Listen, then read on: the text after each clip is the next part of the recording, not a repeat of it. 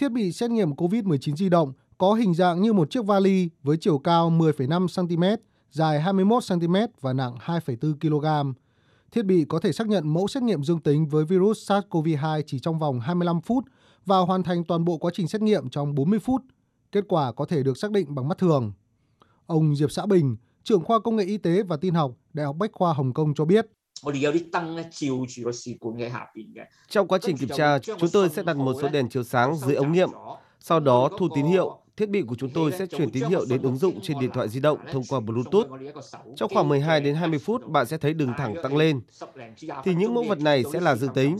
Những mẫu vật vẫn duy trì một đường thẳng là âm tính. Sau 40 phút, bạn sẽ lấy ống ra khỏi công cụ và có thể nhìn thấy kết quả bằng mắt thường.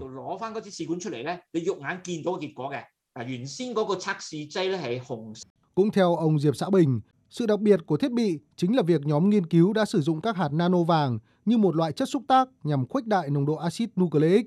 Trong thời gian ngắn có thể phát hiện ra virus SARS-CoV-2. Theo báo cáo, kết quả thử nghiệm mẫu lâm sàng của thiết bị hoàn toàn phù hợp với tiêu chuẩn xét nghiệm PCR đang được sử dụng hiện nay.